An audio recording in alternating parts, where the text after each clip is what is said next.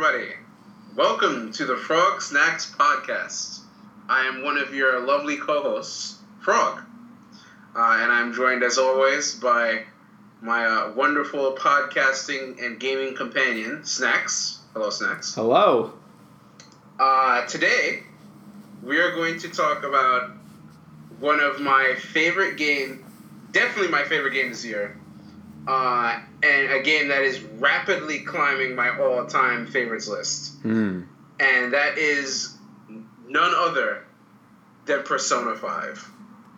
I've been waiting to have this conversation for a little while, as Snacks knows. Yeah, I I think the game the game came out a couple of months ago. Now it's been out. You know, it came out earlier this year for sure. It came out in uh, April. Okay. Uh, my play schedule is slow as balls, I know. And our dear friend Snacks did not get the game uh, until June. Plus, the game is very very long. And the game is long as fuck. Yeah. So, you know, I, I, I mentioned several podcasts ago how hilariously we went from the, like the PS1 era where dudes advertised 300 hour games on the box in some cases, and then we went to like the 360 gen where people were bitching that games had been cut down to like eight or nine hours, and here we are again, all over again at 200 hour games. So blessing and a curse, but in this in this case, almost entirely a blessing. This game is pretty monumental. But why don't we start? When we start at the beginning, Mhm. right? Yeah. So, for those folks that don't know, the Persona series is a visual novel mashed with a dungeon crawler.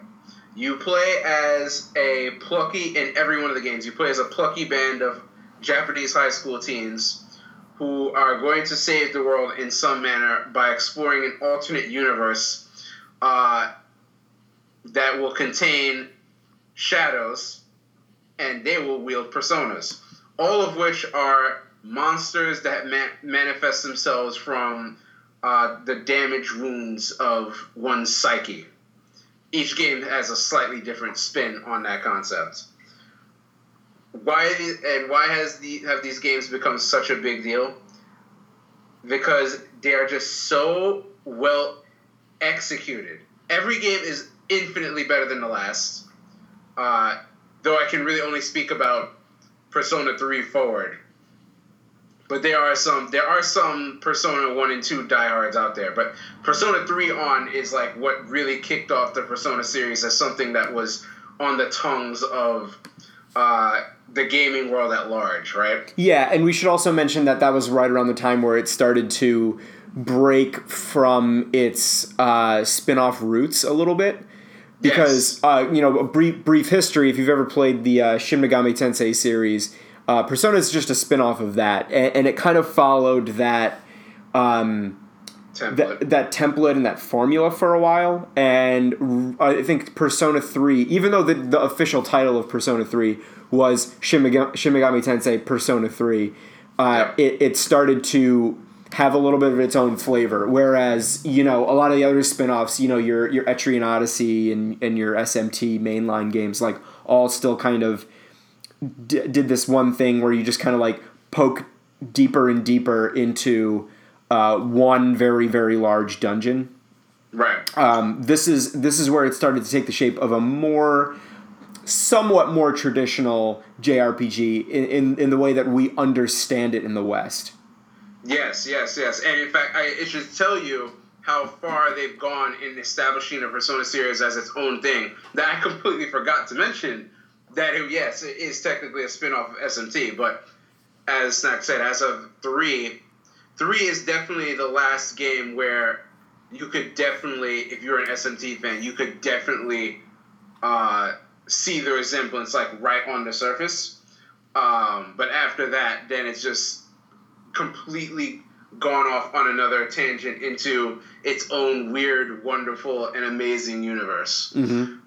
So that's that's the background essentially. So let's talk about uh, our personal stories of this game, right? So Dingus and I are huge fans of Persona. Uh, we both got on board with Persona 3. Dink, sidebar, Dingus would tell you, by the way, I don't know if he ever said this to you, Snacks, but he tried to pick. He actually was the reason like I got interested in the game in the first place. Like it had been on my radar a little bit because I heard the buzz about Persona Three, but he actually went to start playing it. Uh, but our other friend Steven, shout out Steven, and I were in his room in, in college when he started to play it, and we decided, being you know the bastions of maturity that we were, that we would take every line that was uttered in the game and turn it into some tawdry sexual reference, which was hysterical to both of us at the time. Uh, but Dinkus was far less pleased to the point where he actually stopped playing the game until like year a couple years later, uh, which was actually after I had picked it up seriously myself. But we both played it, loved it. Uh, in my typical old format, I took forever to try and get through. But Persona 3 is a really, really hard game. That's the other thing that makes it like a classic SMT style game. Mm-hmm. It's it's like unbelievably difficult. Yeah, uh, and, and I actually like, heard about I actually heard about Persona for the first time also in Dingus's room. Yep, yep. He and, he may have mentioned that in the course of being tight about and Stephen's antics. Uh, yeah, but Persona Three is a pretty difficult game, and and for often bullshit reasons. You know, random one shots from like stupid enemies that you could otherwise kill blindfolded, right? Yeah. Uh, so I actually never got to the end of that game because I said to myself I wanted to play three before playing four, but Dinks was just like he he actually pressured me to drop three and start playing four. Advice that I finally took and never looked back. because four is a phenomenal, phenomenal game. Mm-hmm. And playing four though I'm still in the middle of that. Actually, to stop playing four when five finally dropped. Uh, but playing, starting to play four only built my anticipation for five, and we've been waiting for five since uh, what 2013. Yeah, yeah, had to have been. Yeah. Um, so we were thirsty as fuck and got the game immediately upon release and started devouring it. But now you enter the picture, right? Mm-hmm. so we, as you said, we'd mentioned the Persona series to you before, but you were like, okay, that's cool, whatever. Side thing. Yeah, I was I was aware of the Persona series uh, pr- probably right around the release of Persona Three. The first time I'd actually seen it live was in Dingus's room, and I remember watching him play it for a while, and it seemed like a you know an interesting enough JRPG. Uh, this was the one where you accessed your personas by shooting yourself in the head. That's and, three. And I remember thinking that that was like, oh, like like very weird, like a little discomforting and very. It was super edge And it was, and then and then I remember. Uh, like just a few weeks ago, I was talking about Persona 5 to a coworker, and he was like, Persona, isn't that the game where they shoot themselves in the head? and I was like, yeah, but not this one. But so that that was it, and and I kind of you know again this is this is at a time where JRPGs were like really outside of of uh, you know popular Western discourse when it came to games, and I don't I, I don't want to say that I ever like JRPGs ever fell out of favor with me, but it, it like you said, it always kind of became like a side thing. I was just um, you know, I, I would play the mainline stuff, um, you know, but this was around the time, same time where Western RPG started to get really big. You know, uh, this is when you know Oblivion's coming out around this time, and um, you know, uh, kind of just doing stuff like that, and Yep. And Dragon Age and Mass Effect, right? So it kind of it kind of fell off, and then uh, Persona Four comes out, and I remember for Persona Four, I um, yeah, I know you you two were playing it, and it got a uh, Persona Four Golden came out for the 3DS. And no Vita, that's Vita. Oh, the Vita. It, either way, and I and I almost and I almost almost almost got it, but I still just wasn't ready and I don't know. I I, I it, it seemed interesting enough, but not interesting enough for me to dive in. I believed that it was a very good game, sure, and then earlier this year, um, Persona Five comes out, obviously, and right around that same time, uh, a game called Catherine, which came out in 2011, uh, goes free for. Oh no no no! It, get, it gets it gets um Massive discount. massive discount. I think it was three dollars on on the Xbox Live Arcade yep. or the Xbox Store, whatever. So I'm like three dollars. Uh, Frog talked about this game a lot when it when it first came out, and I watched a lot of gameplay footage of it, and I thought it was really cool. So this is the same development team as Persona Five. This, Um, was, this was in fact their warm up game for Persona Five. Right. Same. Uh, you know, same uh, like same exact art style. Uh, same composer, Shoji Meguro, and I thought Catherine was like such a blast. Right. I thought It it was. really is. I thought it was so like interesting and like weird enough to be, um, like weird enough to uh, to like keep my interest, but not weird enough to turn me away Yep. and it was just like nothing. It was it was like no other game I've ever played before. I don't think it's like any game that anybody's ever played before. It's, it's Nobody has seen anything from either the mechanics to the batshit crazy storyline. Yeah, and if you and if and if you've if you've never played uh, Catherine, it's going to be difficult to describe, but it is essentially um, it, it is essentially another it's another visual novel. But the way that it works is that you are playing uh, a, a young man who is in a relationship with a woman named Catherine, who spells her name with the K, and you get involved with a woman whose name is also Catherine, um, who spells her name who spells her name with a C and yeah, she's she's like a bit of like a like a typical like temptress type, and uh, you you have nightmares every night for for like a week, right? And um, in, in these nightmare stages, you you kind of do this like whole puzzle thing to escape your nightmare. And and the story kind of unravels throughout the day, and, and you go to the bar and hang out with your friends and ask them what they think, and um, develop your relationships with, with them. And there's all kinds of weird, like it's a very dense game for for eight hours, I think. Um, it, it, really isn't that long of a game, but there's so much that I got out of it. Uh, and you know, Frog had mentioned to me, "Oh, this, this is the same. You know, this is the same development team for Persona 5. and I was like, "Oh, really? Interesting." But still, like I, I've got, I've got a loaded gaming slate this year. You know, always trying to play and beat as many games as I can. And uh, sure enough, uh, first week of June, It's- it's my birthday, and I get a package in the mail, birthday present from Frog and Dingus. It's a copy of Persona 5 for PS4. So, yep. So, uh, you know, said my thank yous, started the game that day. Um, and I am, I would say, within two hours of finishing it now. Uh, and I'm just about at the 120 hour mark. Fuck your schedule. Persona is more important. That's that is literally what we say. Yeah. I I said so. The backstory there is that I went to Dingus and I was like, all right, we have Snacks has to stop this not playing Persona bullshit. So I said to him, "Are we getting him this game? or What?" He was like, "How much?" That that was all that needed to be said. And then the game was purchased. it was as simple as that Yeah.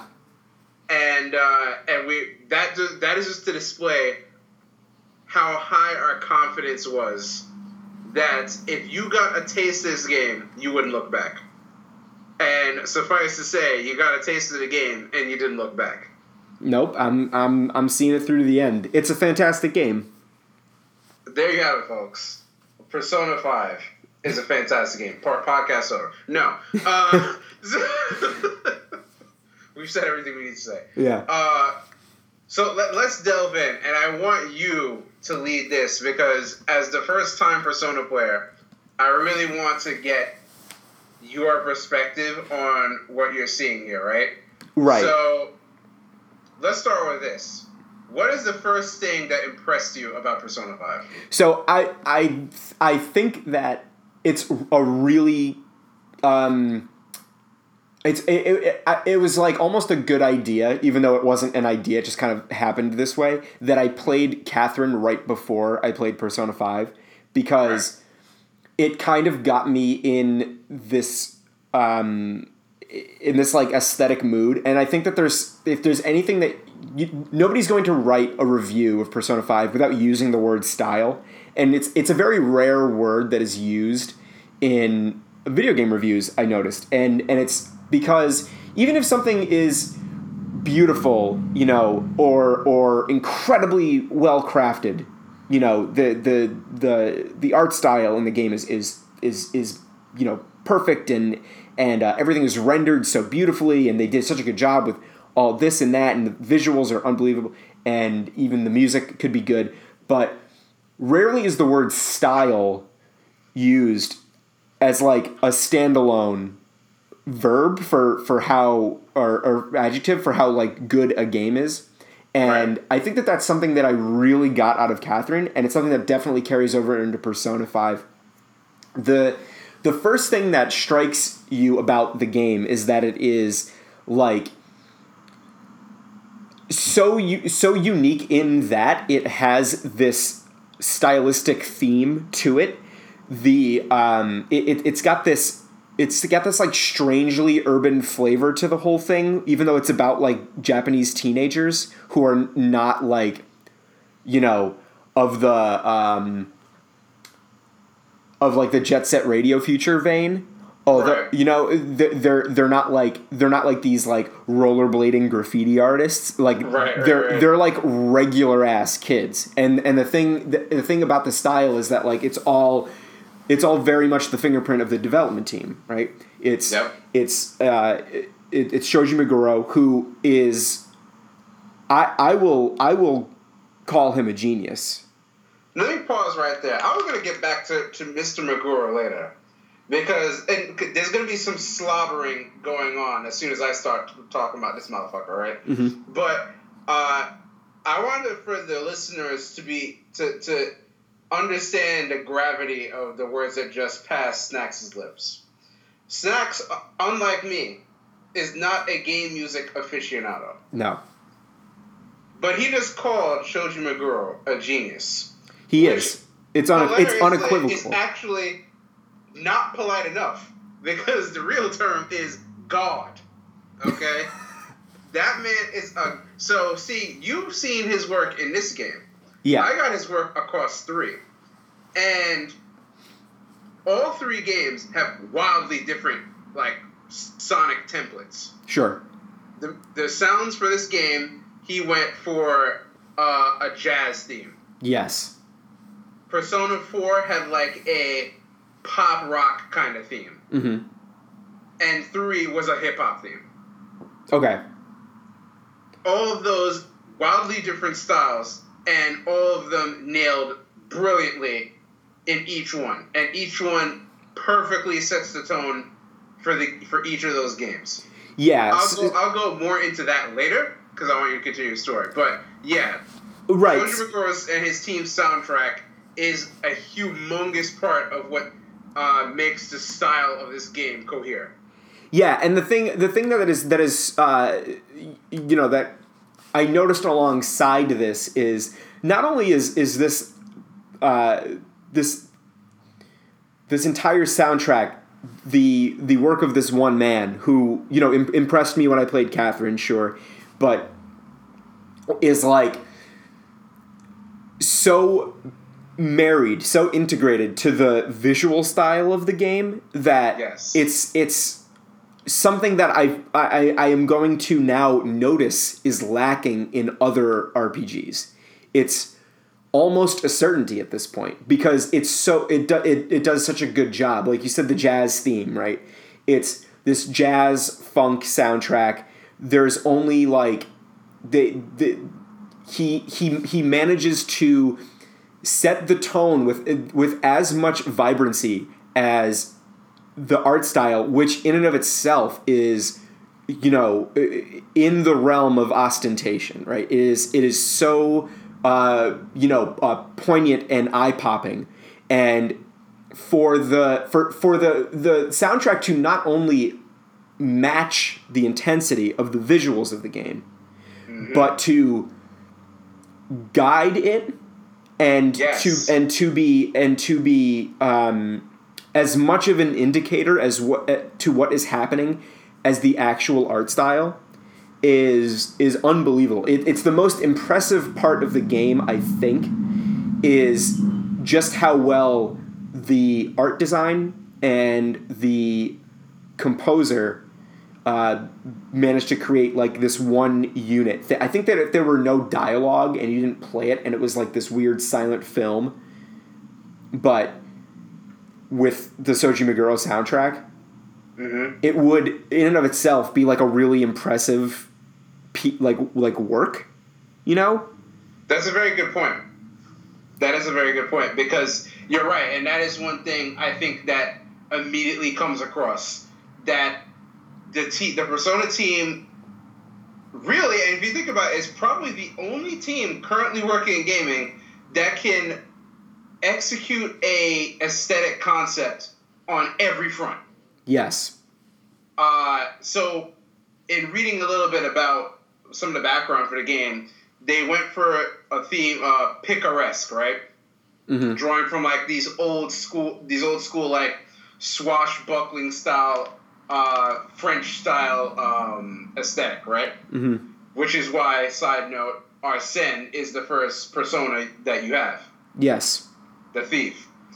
Uh, so that whole that whole kind of again the kind of swashbuckling 1700s French style uh, is in the visual design of the dungeons, the visual design of the characters, and melts perfectly with this super crazy jazz funk soundtrack.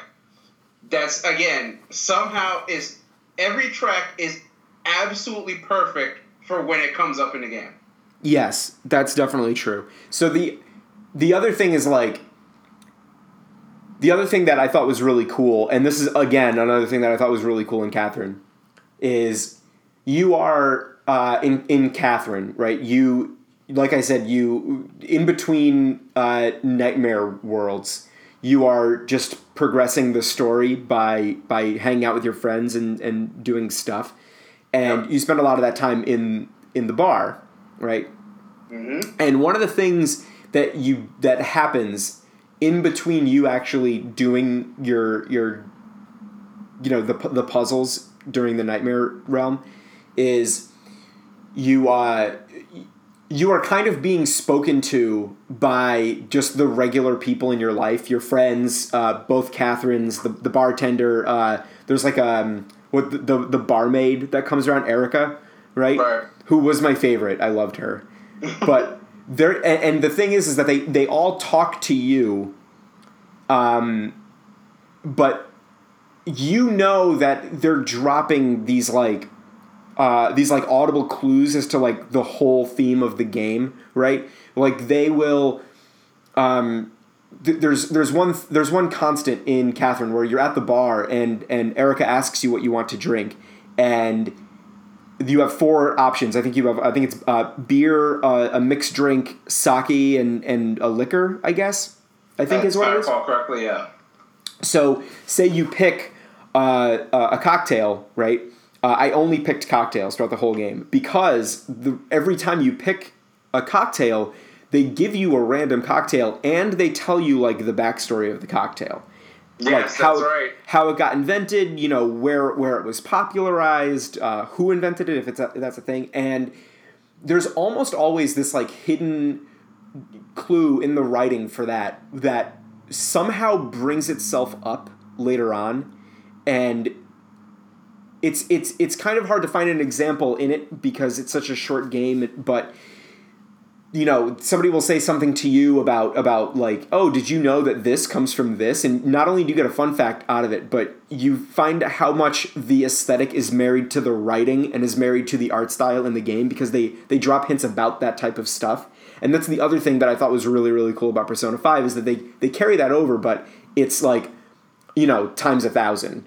And No question. so you know you're you're a high school student and you have to take exams and stuff and sit through class and they'll always bring up some random topic for whatever they're talking about in class.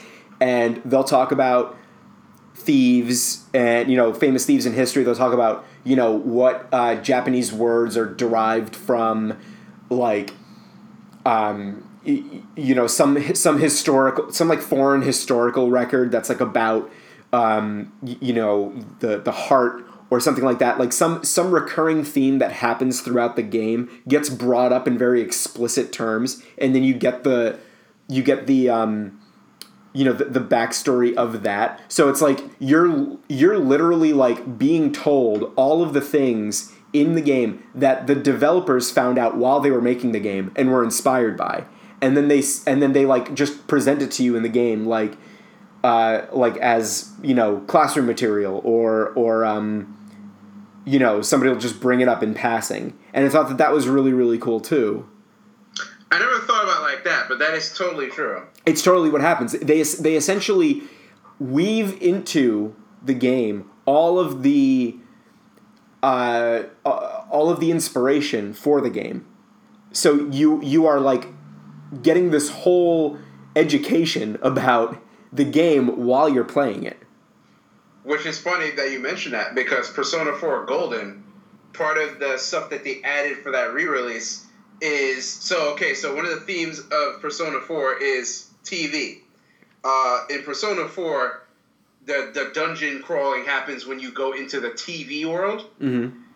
So what they did for uh, the content they added is that they created like a like a fake TV network Okay. and so there's like a schedule for the network which gets filled out and those are like mini shows and whatever that get filled out as you finish the game Mm-hmm. uh, and there'll be things like you can watch a short lecture about uh, jungian philosophy uh, the, the, the philosophy of uh, carl jung Yeah. his theories that inform personas the idea of a persona uh, and concert footage and all this other stuff that they put, put in so it, that's what you instantly reminded me of. Uh, they didn't do it as explicitly in the game as they do in five, but with four they added it later. That that element of you can learn about the inspiration for the game as you play. Yeah, I thought that was really cool.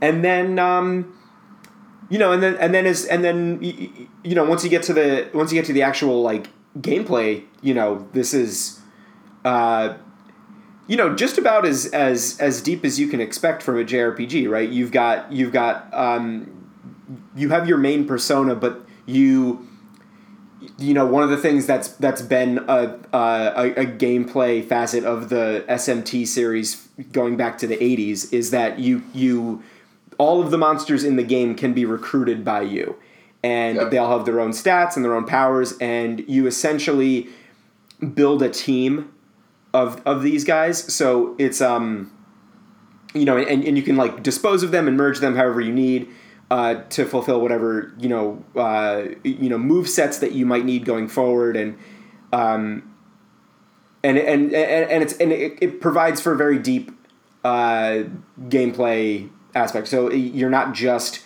mowing enemies down. There's a there's much more strategy built into it because you you end up once you have a full team you have a pretty wide move set and and you've got the whole like you know strengths and weaknesses uh, like elementals that that you know is is always something that I appreciate and uh, they they get there's there's a ton of you know buffs and and debuffs and you have to be careful as to what persona that you currently have because they all have their weaknesses and um, and so so there's that. And should you get to the point where you can converse with the enemies you can have them just give you money you can have them give you an item you can have them join your team um, they can berate you. Uh, Yeah. it's it's pretty it's it's it's uh, it's fun it's fun. And if you if you're at a point where you just need to mow them down you can just mow them down especially once you uh, have added them to, to your compendium and you know what they're weak against. You can just kind of you know crit them and and be gone with them You, and you know what's interesting is that the demon negotiation, they actually, first. So we said before that they kind of got pretty far from the uh, SMT template, right? mm-hmm. But this is actually something they added in the demon negotiation to this. This was not in three or four. really Yeah, the nego- the actual negotiation wasn't there. You could straight up um, get you know, um, personas through cards or random drops or whatever in, in both those games. But there were, the, the negotiation was new for this. Uh, even though it's, I use new in quotation marks because anybody who's played SMT knows that that's a foundational part of the game. But yeah, that's a, that's actually them putting back some of the old school DNA into this game, which I was really glad to see because just like in SMT, the demon negotiation is one of the best parts because it's so batshit crazy. Mm-hmm. You know, you'll be talking to some random like flower monster, and it'll be like you know going on about its existential crisis, and then you get to be like, okay, well, join my party. And like, really? Yeah. yeah, or they're like, if you say the wrong thing to them, they're like, you're sick, and then they like, you know, kind of like take a step away from you, and then it's their turn to attack. You Yeah. know? Or they're like, uh, yeah, you seem fine, but I don't want to join you because you know you're not strong or whatever, and then they'll just like hand you like eight hundred yen and like run away.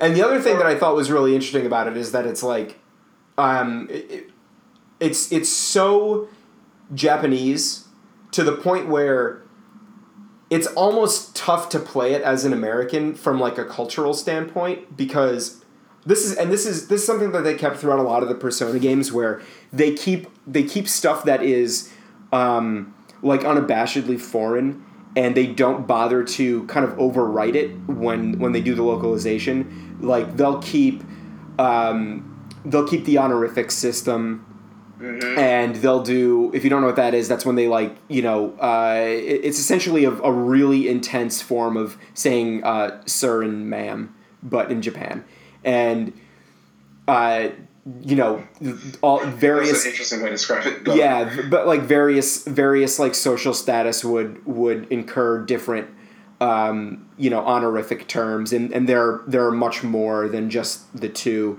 and uh, I don't think and I think that they are genderless as well Uh, I think for the most part, yeah so I'm not an expert, but for the most part, I believe they're genderless. Yeah, and and it, and it can be confusing if you don't know what you know Kun or like Chan or you know senpai is. Like the, these these words make no sense until you can like infer what they mean from context. But even then, like I still feel like I wouldn't be able to use them correctly.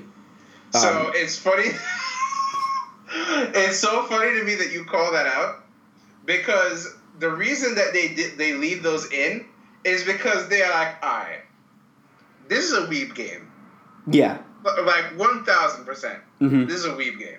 We know the audience that is. I mean, Persona Five has, and I'm happy to say, broken out to a very large audience now hmm because it's so good and got so much great buzz.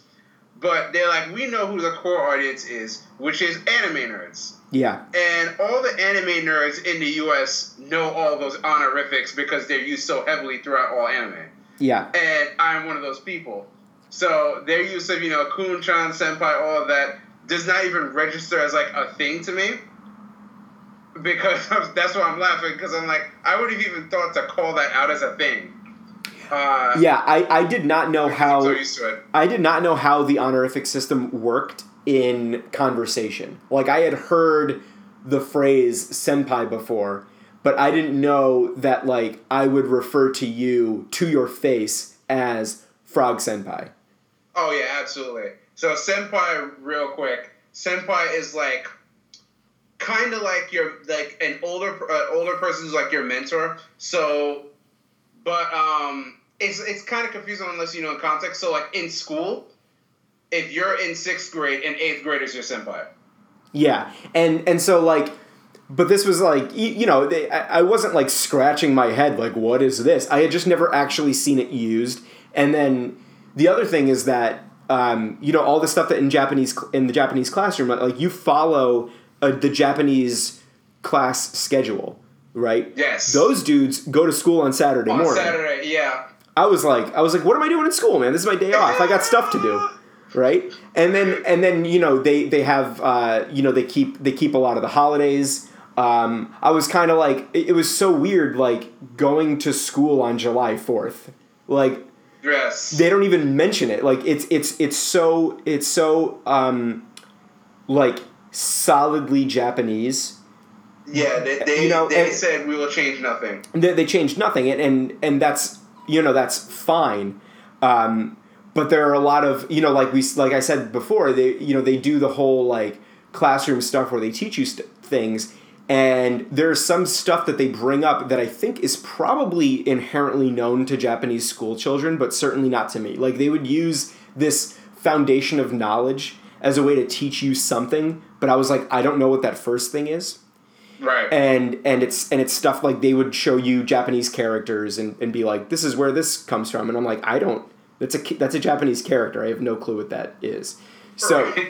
so it's it's it's interesting because like you they're forcing you to learn all of this stuff and then you know without them even really putting it into the game on purpose you're also learning about japanese culture a little bit which is mm-hmm. which is fun. And you and i don't mean in the same way where like if you watch a lot of anime you'll get this stuff like through osmosis you know? Right.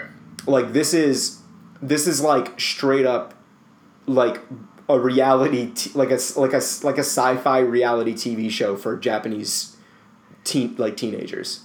It is, and in fact, um, there was even a Kotaku post when the game first dropped talking about how the many of the locations in the game are based on like actual neighborhoods around Tokyo. Yeah, somebody um somebody did like an uh, like a map overlay with the subway system um to Yes. the actual Tokyo subway system, and I was like, oh, that's that's Tokyo.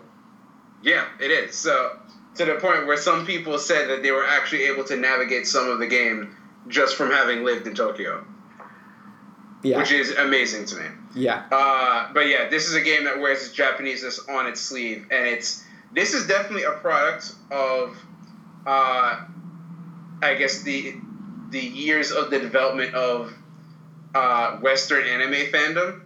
Hmm because back in if this was if this game came out in like say even like 2000 2001 then there would have been a herculean a- attempt to like overwrite all the things that would uh you know not make sense to an american sensibility.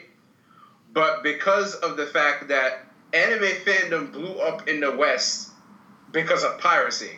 And because of piracy everybody was watching their shit subbed. And in fact they became the preferred way to watch everything. Hmm and that is completely unvarnished right? Right, so in that environment now i'm sure even if somebody in Atlus had the conversation like oh are we going to change any of this stuff for western players? You know Atlus usa people are probably like fuck no. Right, like our audience is expecting all of that. Like to the point where uh, i'm sure there was a conversation of whether they'd even bother to have english voices which sidebar i'm glad they did because i think the english voice cast they have for this game is great. Hmm uh, though there was some localization weirdness like and takamaki not takamaki you know like what? Uh, but outs- outside of stuff like that um, yeah the localization is completely excellent but they knew exactly who the audience was which is like i said anime nerds. So they, they don't need to varnish anything for them because they already they're like it's okay we know what we're getting into yeah, but it, yeah, for somebody like yourself who is not like balls deep in that world, uh, it is funny just to see. You're like, oh, okay, like this is a thing. Because I had all those same reactions a long time ago, but I had all the same reactions. right, But okay, so that's like your initial impression, which is great. So let's talk a little bit about the storyline, right? yeah, because the storyline is also something that I think makes this game monumental. And of course, here's where we'll have to be kind of careful.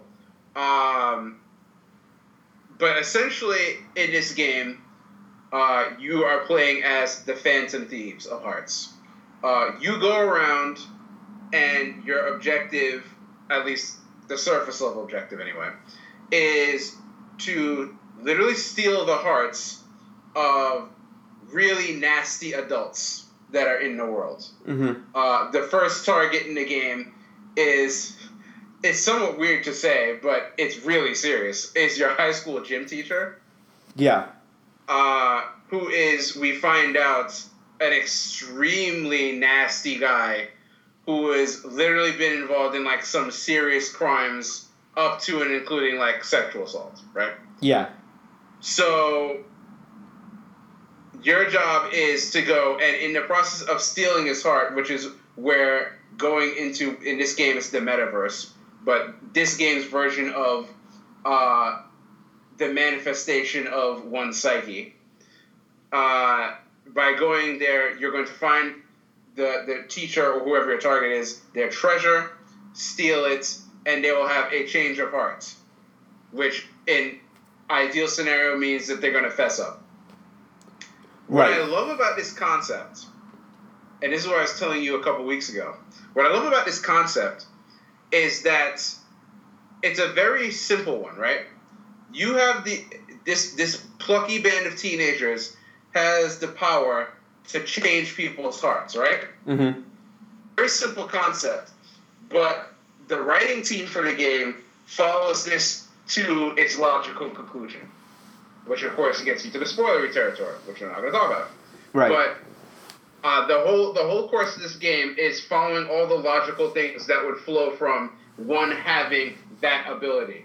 Like what re- what repercussions come from you being able to change one's heart, because they a part of the process I forgot to mention part of the process of changing someone's heart is you have to announce to them that you're going to do it, which is what stirs up real world controversy. Yeah. and that's and a much of Persona Five is dealing with the fallout of that real world controversy. Mm-hmm. Uh, so I really love works like that. I mentioned to you that the other anime work that I always stuck with me for doing that same thing was uh, Mobile Suit Gundam Double Zero, which real quick, uh, the the Gundam pilots in that series uh, sought to end all world conflict, and they had exceedingly powerful Gundams to try and make it happen. And that whole series followed the logical um, repercussions of okay, well, what happens if somebody tries to eliminate all world conflict with overpowering weaponry? Uh, so you get into a lot of great discussions in this game, Mm-hmm. but more than anything else, it's just at a very core level, very believable. Right? Yeah, and this was the thing that you had mentioned is that like nobody nobody in this game, none of the none of the antagonists in this game are like you know, your typical JRPG or even anime antagonists where they have superpowers or they're like uh they're, they're like you know be, beyond our understanding of psychotic and, and they can like do you know uh, like otherworldly damage they're just regular people who commit the types of crimes that people go to jail for all the time right Yep. Or And- don't, sadly. or don't you know yeah or don't because because of you know social standing and stuff like that and and and and money and all these other things and all that stuff gets brought up is like these people aren't getting their just desserts because of you know uh, their their status what they what they do for their you know circle um, stuff like that and and that's um, you, you know you kind of find it, it gets it, it keeps unraveling once you start doing more of this stuff and then you know the the the base causes of why these people got to where they were and all this other stuff kind of you know slowly starts to take shape and it's and it's it's very it's it's just very human all of it Yes. Yes. For there's a lot of goofy shit in this game, but so actually now let's think about this too, because I always talk. I was talking to one of our, our other friends the other day about Metal Gear, mm-hmm. and one of the points that I always stress with Metal Gear is that I love the fact that that series can touch on very deep and very serious issues like nuclear proliferation and genetic engineering, but at the same time is not above like the basest sexual innuendo jokes. yeah Like I love that tonal, you know, uh, you know that tonal shift, right? Mhm. Uh, and Persona has that in spades. Yeah, one of the first things that happens uh, when you when you first like uh, you know enter the metaverse and you you you have like these these costumes that are um, you know that kind of denote that you are a threat to this this person's um, you know belief system Right. and uh, one of the first uh, female characters, like pl- playable female characters that is introduced is is Ann Takamaki or Takamaki or however it's pronounced, and uh, her outfit is like you know leather spandex, like red leather spandex and stuff like that, and it's and it's like form fitting and everything, and uh, she's like, I can't believe that this is my outfit, and you can like you know they she like asks you what you think about it, and you can like you can just straight up tell her that you think she looks sexy, and I thought it was like so unprofessional, but also like I was like, wait, they're like teenagers, like this is funny. Exactly. Yeah. Yeah, that's that's the kind of stuff that goes on. There's al- there's always enough levity um, to keep the game just very fun at a, at a base level. Um, and that this is a good place to kind of transition to talk into another uh, major point about the game, and and a major point about the Persona games in general, which is characterization. Uh, as we said, Persona games are visual novels, right? Mm-hmm. So they go in deep. I often critique gaming because people often talk about, oh, the storyline in whatever game is whack, whatever, whatever. And I usually say, if you want a good story, gaming is probably not the best place to get it anyway. Uh, if we're talking about a story that holds up like in literary and to literary analysis, like serious literary analysis, Yeah. uh, because usually, if you're going to have a story that goes that deep, it's at the sacrifice of gameplay. Uh, for example, Metal Gear is often criticized for that, right? So, but Persona games are of a genre, the visual novel, where that's okay, right? To go in deep. That's what you're going in expecting. And they go in very deep. You spend your time, you make a bunch of friends through the various events of the game, and you spend a lot of time getting to know them, getting to know their various uh, flaws and personal demons and goals and all this stuff. Like everybody is really well fleshed out, such that generally by the end of these games, you know, they're your friends, right?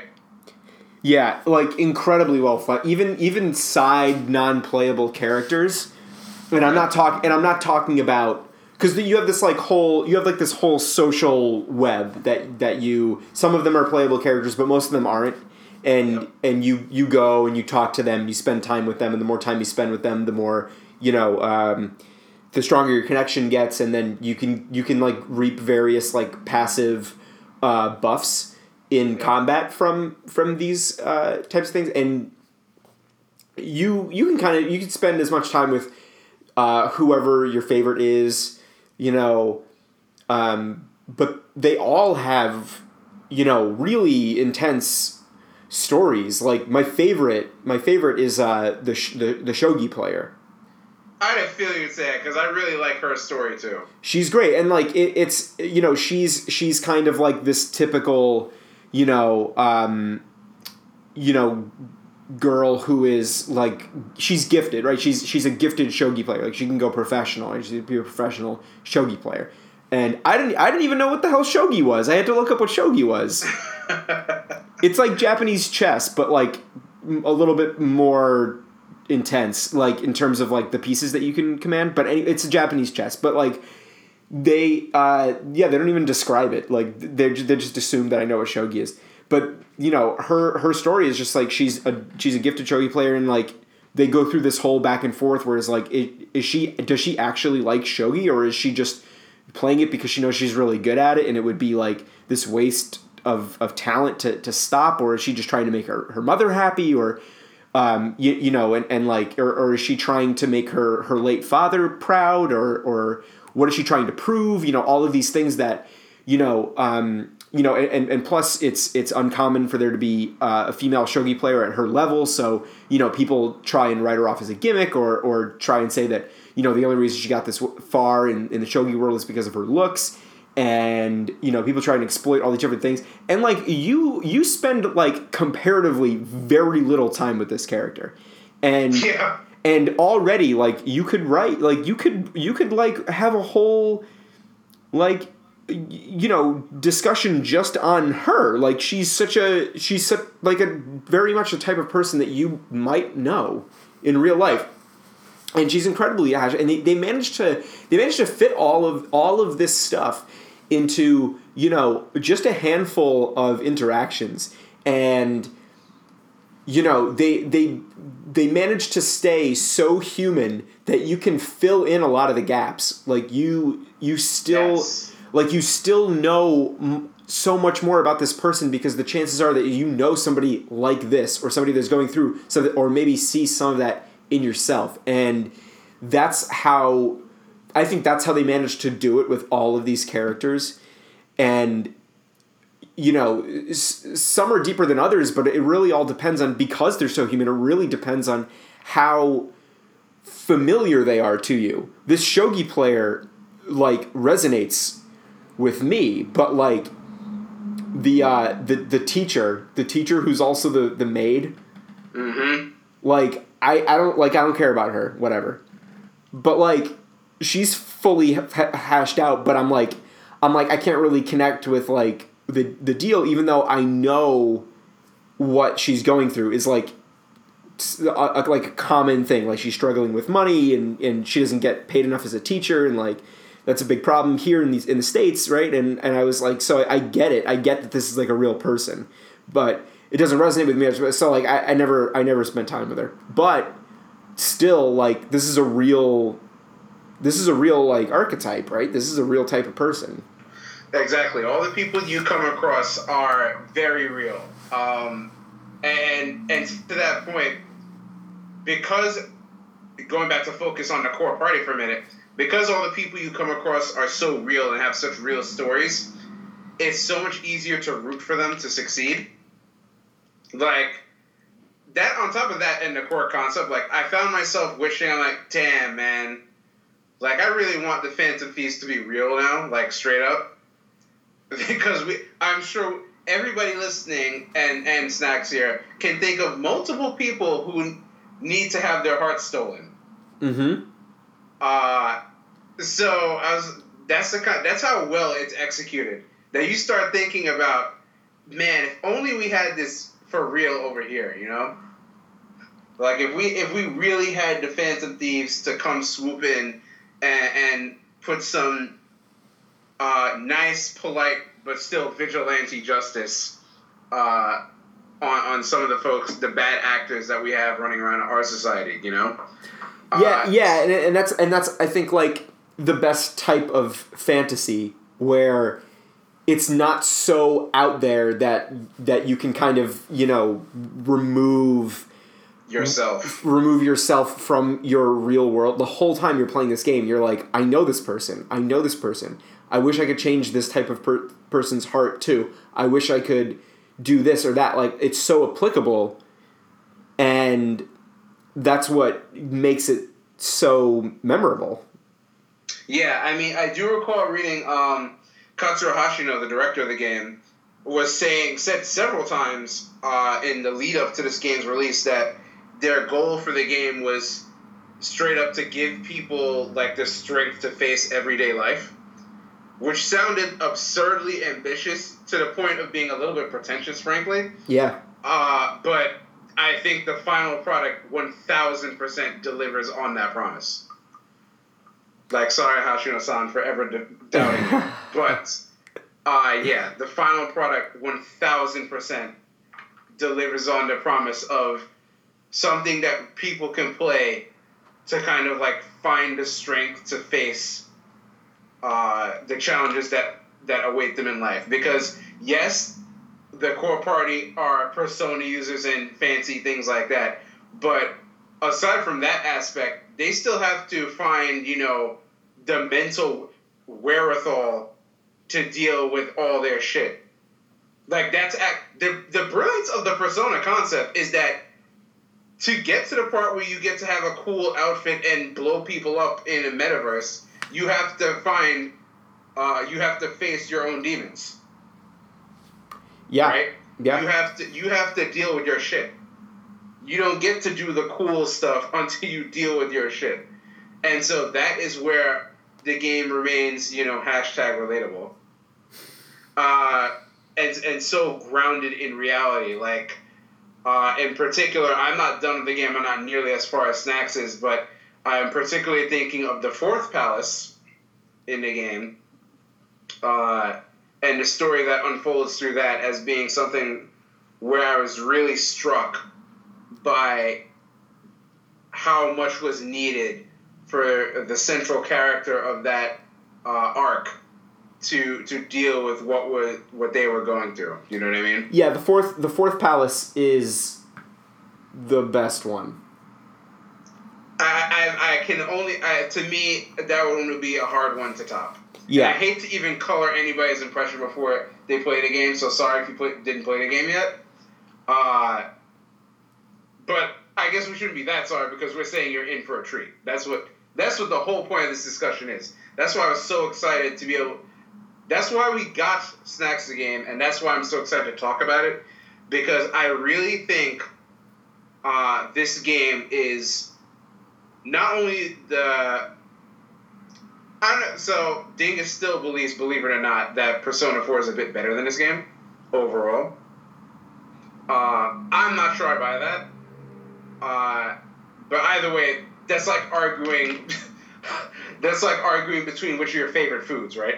Yeah, But uh, the point being that this is a game that I hope a lot of people get to experience because yes, it is very Japanese, but despite that, pretty much everything discussed in this game is very universally applicable. Like, oh, absolutely, and and I think especially the villains, and that's why yeah, that's what that I think that's what like d- draws you in is that like like again they're they're not like your typical you know they're not Sephiroth right, right? right. like I'm not gonna encounter a Sephiroth ever I certainly hope I hope not. right but like you know you're gonna you're gonna come across a Kamoshida right you're gonna you're gonna find somebody who is in like a modest position of power who you know who who's Abuses the shit out of it. who you know abuses the shit out of it or or you know is generally not a nice person but like gets away with stuff because of of their their place and like how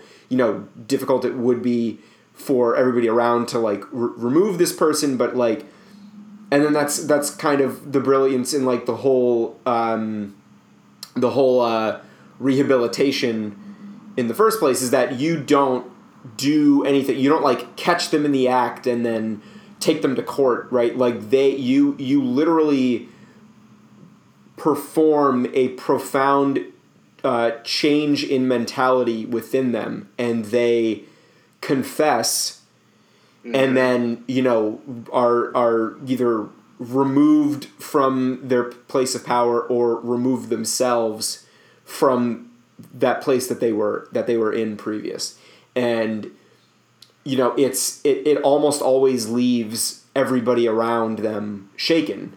Because a lot of people were unaware of, of what was really going on or or are perplexed by this sudden change of, of heart. But um, you know you, you kind of see like all the repercussion too. Like you see the good the bad and the ugly of, of all of these uh, these runs through people's psyche. Yes, yes. It's it's exactly the kind of deep dive that I like to see. I would also say this is this is the rare example of a game where I think the storyline holds up regardless of everything else. Do you know what I mean? mm-hmm. Uh, this is a game that can stand up to actual literary analysis. Uh, this is a game where the storyline and the characterization are deep enough for me to hold it on uh, uh, that special pedestal. Which then, I suppose, leads me to one of the most important parts, I think, of this entire discussion. So we're not doing the spoiler cast right now. That'll come later. But in this general discussion of the game, we should talk about this ga- this game's place in in the gaming pantheon and specifically in the JRPG one. So let's start with Japan real quick, right? yeah So, and I want to throw my, my hypothesis out there, and I want you to tell me if you agree or disagree. So, up until, let's say, 20, well, yeah, 2010, uh, Final Fantasy was considered the be all end all well, actually, that's not true because the be all end all in Japan of JRPGs is Dragon Quest. Yeah. Dragon Quest can shut down Japan, as it pretty much just did when 11 came out. Uh, but aside from that, on the tier below Godhood, uh, in like demi-godhood, was Final Fantasy, right? Mm-hmm. Uh, a game that commanded cultural cachet not only in Japan but around the world, right? Mm-hmm. Um, seen as one of the greatest exports. Uh, and on top of that, because of its history of leading technology and leading um, presentation and that and art design and all that, uh, most of the Japanese industry would look to that game as kind of a barometer for what was possible for their studios, particularly the RPG makers. Uh, and the reason I call it 2010 with the Western release of FF13, I mean, they kind of flushed all that down the toilet as far as I'm concerned. And again, that comes from somebody who liked that series. Mhm. But in the intervening years, what comes along? Persona. Persona has gathered steam since P3, which I think was originally released, I don't quote me, I want to say like 07, maybe even earlier. But uh, Uh, Persona three. Persona three was 06. damn, even older. So, damn, that game is a decade old already? Yep. Damn. Anyway, but yeah, so the point even more strongly made. So, over the course of the last decade, the Persona series has gathered so much steam to the point where I would believe that uh, the Persona series is now uh, the best argument for JRPGs and probably for Japanese gaming in general in 2017. D- Agree or disagree? I uh, have given our Especially as somebody that played 15, I should say. yeah given given um i mean this is this is like leagues better than 15 right like just just stacking the two games up Uh, it's not really a contest but um the it's also apples and oranges too so we'll Sure. you know take that into account but um, I, I would say given the ongoing discussion that you and i have been having about the generation gap yep. that I'm with with that discussion in mind, I'm having a difficult time defending the notion that Final Fantasy is should should now be, you know, the like the is is now like the high the high watermark for JRPGs. Right? Right. in in like the in like the the general I would say uh, outside of Japan conscious. Right. Um, I think that there's still a little bit of um, like a niche cross to bear that that Persona suffers from. Um, I think that your average person has heard of Final Fantasy, and I am certain that that same person has not heard of Persona. Um, so there's that. Um, but as far as as far as uh, quality since 2008 you know you're you're you're looking at a you're looking at a pretty lopsided battle right?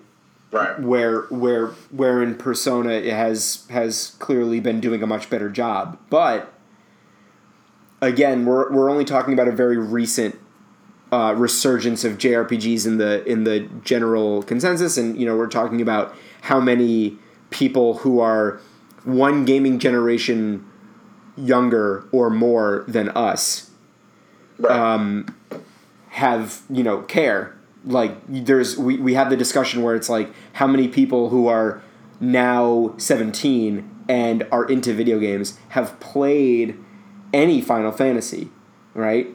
It's it's possible that they haven't played any. And if they haven't played any final fantasy games i would i would not i wouldn't put it past them that they wouldn't have any have played any persona game either so i think that there is like Final Fantasy provided a foundation for JRPGs to thrive outside of Japan.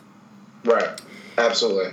But if you did not if you did not help build the house on top of that foundation like you and I did, right? Mm-hmm. Just by following the trend, then you're living on a completely different street. And this person who is 17 and is really into video games has probably heard of both series, Right. but and if you gave them Persona 5 and you gave them Final Fantasy 7, right? Mm-hmm. I, I think that they would probably think that Persona 5 is a better game because Probably.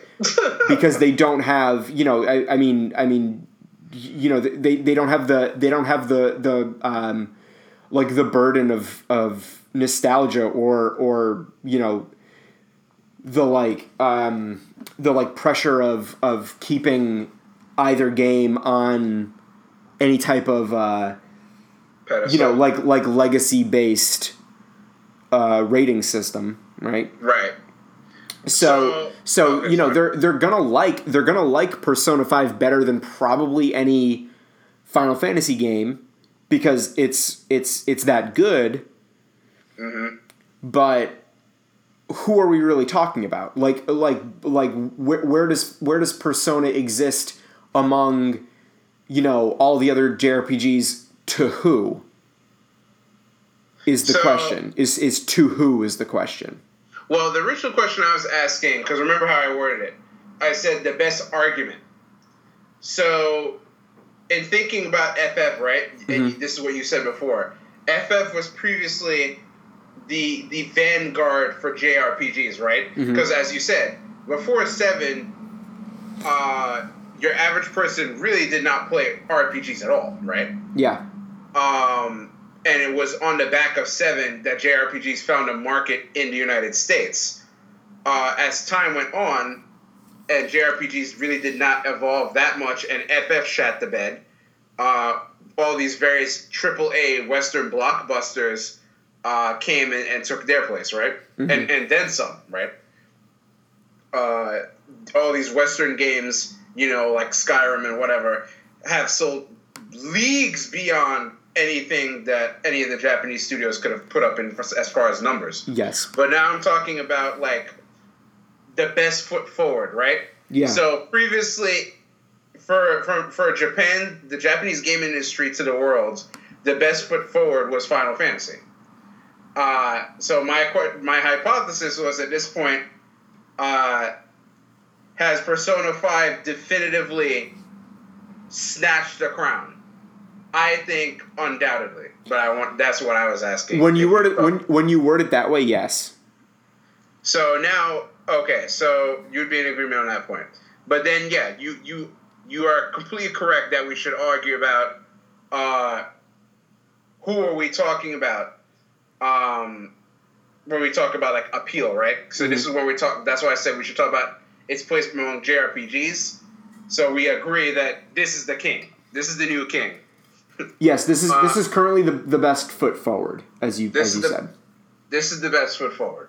So the new king now is the king of a, of a small and scrappy kingdom, right? Mm-hmm. Uh, so now where what is his place among gaming in general? And I think this is where it gets interesting because I think back to E3 actually. And like Shawn Layden from Sony being up on stage talking about dope games released on PS4, and he and he mentioned Persona Five, which and I remember being like completely taken aback. I was like, "You said Persona?" Mm-hmm. Uh, not because Persona is bad, quite the opposite, but because this is even now in my head a fairly niche product. Like you would not expect somebody on the stage where they're going to be talking about the next Call of Duty uh, and you know a big Spider-Man game and shit like that to be talking about fucking Persona, right? Not in 2017. Yeah. So that to me, sidebar, also shows how I, I guess how far out of even the gaming mainstream Japanese games have gone, which is kind of sad. But uh, go back to the main point. It, it displayed to me that Persona Five, I think, has really opened up the conversation in a good way. Mm-hmm. Uh, and that it can now make a fresh argument to people who previously wrote off JRPGs as like boring and stagnant. To well, here's something that is of that genre that is very not boring and stagnant. And Yeah. even added bonus, I think it's even crazier. It achieves all that while being a turn-based game. Yeah, and I'll I'll I guess I'll throw this in there too. Um, on Metacritic, uh, all-time PS4 games by Metascore, Persona 5 is fourth. What's the top? Uh, GTA 5. The game that cannot die. No, the game that literally cannot die. I Um, literally can't die. But I mean, we're we're looking at a game that is more highly rated uh, on on Metacritic of for for every single PS4 game than Metal Gear Solid Five, uh, Bloodborne, The Witcher, right, uh, Overwatch, games that are. Um, Huge names. yeah, like like very much a part of the you know overall gaming discussion.